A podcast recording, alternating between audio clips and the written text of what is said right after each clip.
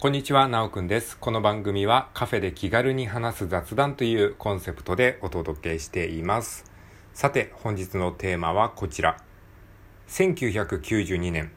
マリオペイントが発売された1992年ってどんな年だったの？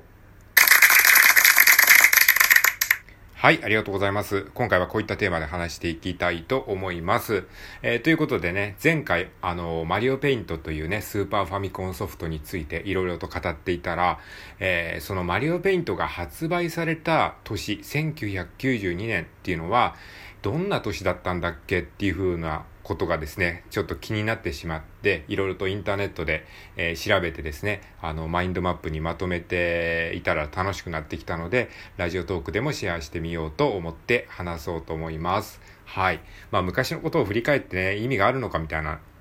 あ話もあるかもしれないですけれども、なんかね、こう、まあ、1992年というと30年前ですからね、30年前を振り返ることによって、あの、あ、こんな年だったんだって結構客観的にね、あの、見ることができるので、意外とね、あの、今を知ることにつながったりするんですよね。っていうのもね、あの、僕が当時その1992年だった頃は、多分ね、小学生、小学校の6年生ぐらいだったと思うんですけども、その時やっぱり、あの、世の中のこととかあんまりよくわかんないじゃないですか。だから世の中で起こってたことはなんとなくわかるんだけど、それがどういう意味を持っていたのかっていうのもわかんないし、で、やっぱり30年経ってみて、あ、あの頃のことってこういう風になったんだっていう風に、あの、俯瞰してみることができるので、それをまた今に当てはめるとね、結構いろんなことが見えてきたので、まあその辺も話せればいいかなって思います。あのね、この1992年って平成4年なんですよね。平成4年で、今2022年で令和4年ですよね。だからこれがね、なんかね、すごい、こう、リンクしてるような気がしたんですよね。つまり何が言いたいかっていうと、その、今、令和4年だから、その平成的な古いものが終わって、新しい時代に入ろうとしてる感じがありますよね。いろんなことであったり、あの、リモートワークが始まったりとか、えーちょっとコロナでバタバタしてとか、まあそういうこともありつつも、なんか時代は新しくなっていく NFT とかメタバースとか Web3 とかって言われてるように、で、えーその一方で1992年、平成4年っていうのは、日本的にもやっぱりね、古き昭和の時代が終わって、平成という時代がいよいよ本格的に始まるぞっていう感じの時代感だったなっていうのを調べてね、思いましたね。だからそういうふうなことで、あの、平成4年っていうものを振り返ってみることによって、今の時代の、また時代っていうのが客観的に、えー見るきっかけになると思いますので、えーもしよかったら、えー聞いてみてください。はい、ということで、まあ、ポイントはですね、あの、お話しするポイントは3つありまして、先に3つ言っておくと、まず1つ目のポイントがですね、えー1992年に発売されたゲームについて解説してみたいと思います。はい。そして2つ目が、えー1992年の漫画や、えー漫画、漫画やアニメについてですね、漫画やアニメについて、えー話していきたいと思います。そして最後3つ目が、1992年の、えーまあ、世の中とかの出来事について話していこうかなと思います。はい。ちょっとオタク寄りな内容で、えーに偏ってしまってますが、まあ僕が興味あることをただ調べただけなんで、えーその点はご了承ください。はい。じゃあそれぞれ、えー見ていきたいと思います。まず1個目。1992年に発売されたゲームについてということでございます。これはまあ前回もちょっと話したんですけれども、1992年はですね、まあ僕自身はですね、スーパーファミコンユーザーだったので、基本的にスーパーファミコンのソフトを、えー中心に、えー遊んでたんですけれども、この1992年はスーパーファミコンのね、本当にソフトがもう激アツな時代でしたね、今思えば。で、えっ、と、まあ、マリオペイントがですね、発売されたのが19 1992年の7月の14日、7月14日なんで、ちょうど今ぐらいの時期ですね、時期的に言うと。で、えっ、と、その次の月、8月の27日に、えースーパーマリオカートが発売されるんですね。これはもう現代もそのシリーズが続いている、えーマリオカートシリーズの一番最初のソフトですね。スーパーマリオカートが、えーこの1992年8月27日に出ました。で、さらに1ヶ月後ですね。もう目白押しですよ。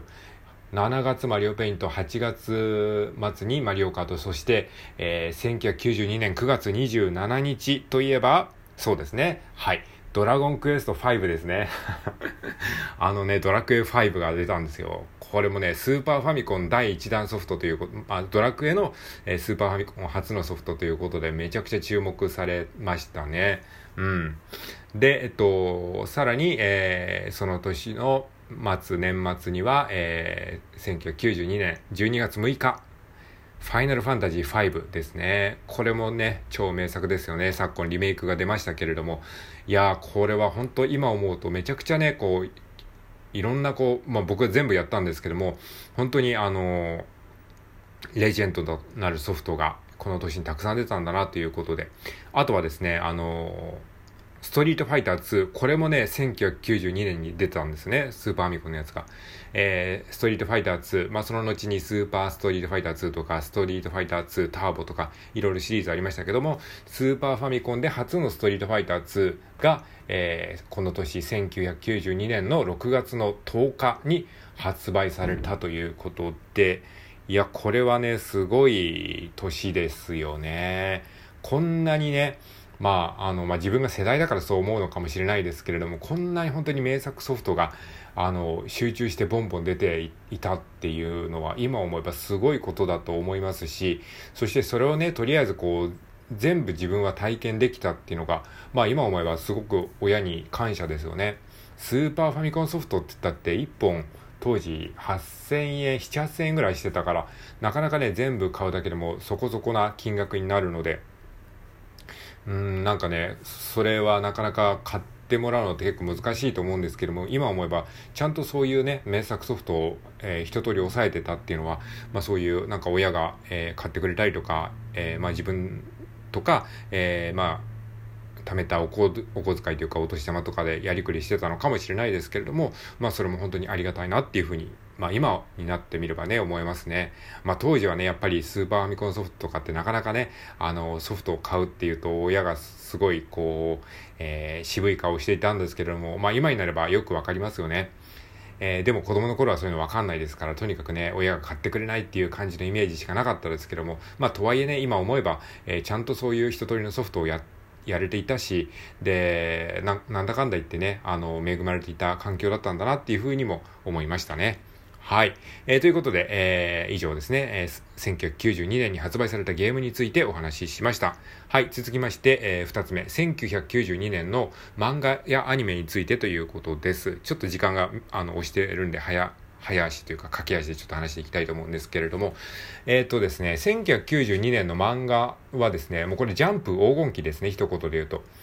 まあ、あの、いわゆるドラゴンボール、スラムダンク、悠々白書という三巨頭ですね。えー、これがですね、連載されていた、もう真っ只中ですね。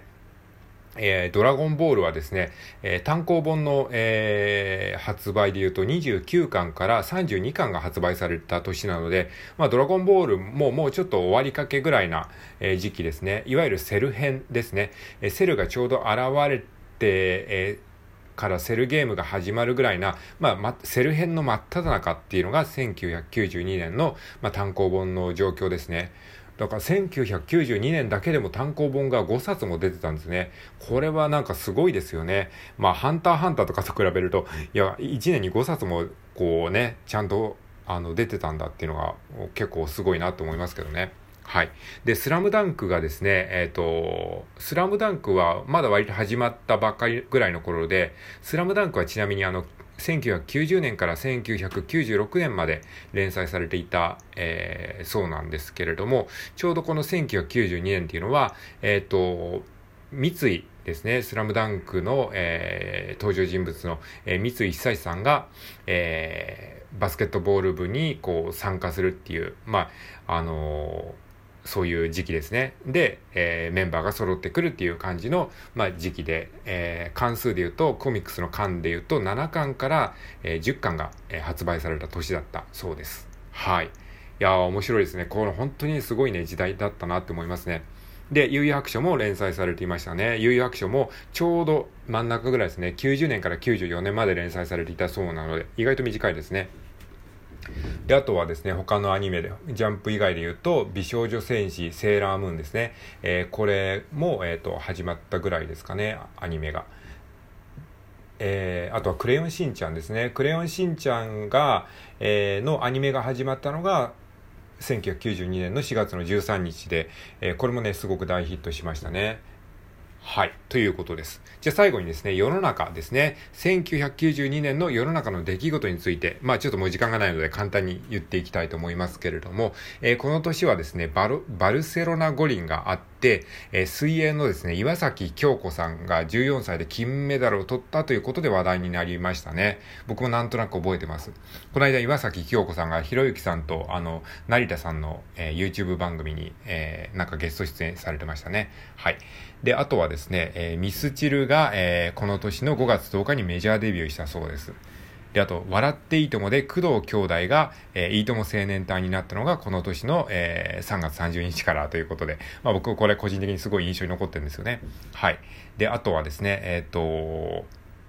24時間テレビでサライという曲が制作されたのがこの年だそうです。で、あの、いわゆる24時間のチャリティーマラソンっていうのがこの年から始まって、えー、最初のランナーは狭間寛平さんだったということらしいですね。だからこの年から24時間テレビが今の形にこう、えー、なっていったっていう感じらしいですね。寛平さんが走ったのは僕はもうすごい印象に残って、あの、印象に残ってますね。あと流行語で言うと、えっ、ー、と、金さん銀さんっていう言葉が大賞になったということです。懐かしいですね。はい。あとはヒット曲とかで言うと、えー、米米クラブの君がいるだけでとか、あとは中山美穂と WANDS の世界中の誰よりきっと、あとは槇原敬之さんのもう恋なんてしない。この辺があるみたいですね。あとはですね、えっ、ー、と、外国の出来事で言うと、クリントン大統領が、えー、アメリカの大統領になったのが11月3日、この年の11月3日。そして、えっ、ー、と、総理大臣、日本の総理大臣は宮沢さんだったということですね。はい。まあ、こんな感じで、えー、1992年というものをざっくりと振り返ってみました。もしよければ参考にしてみてください。はい、以上です。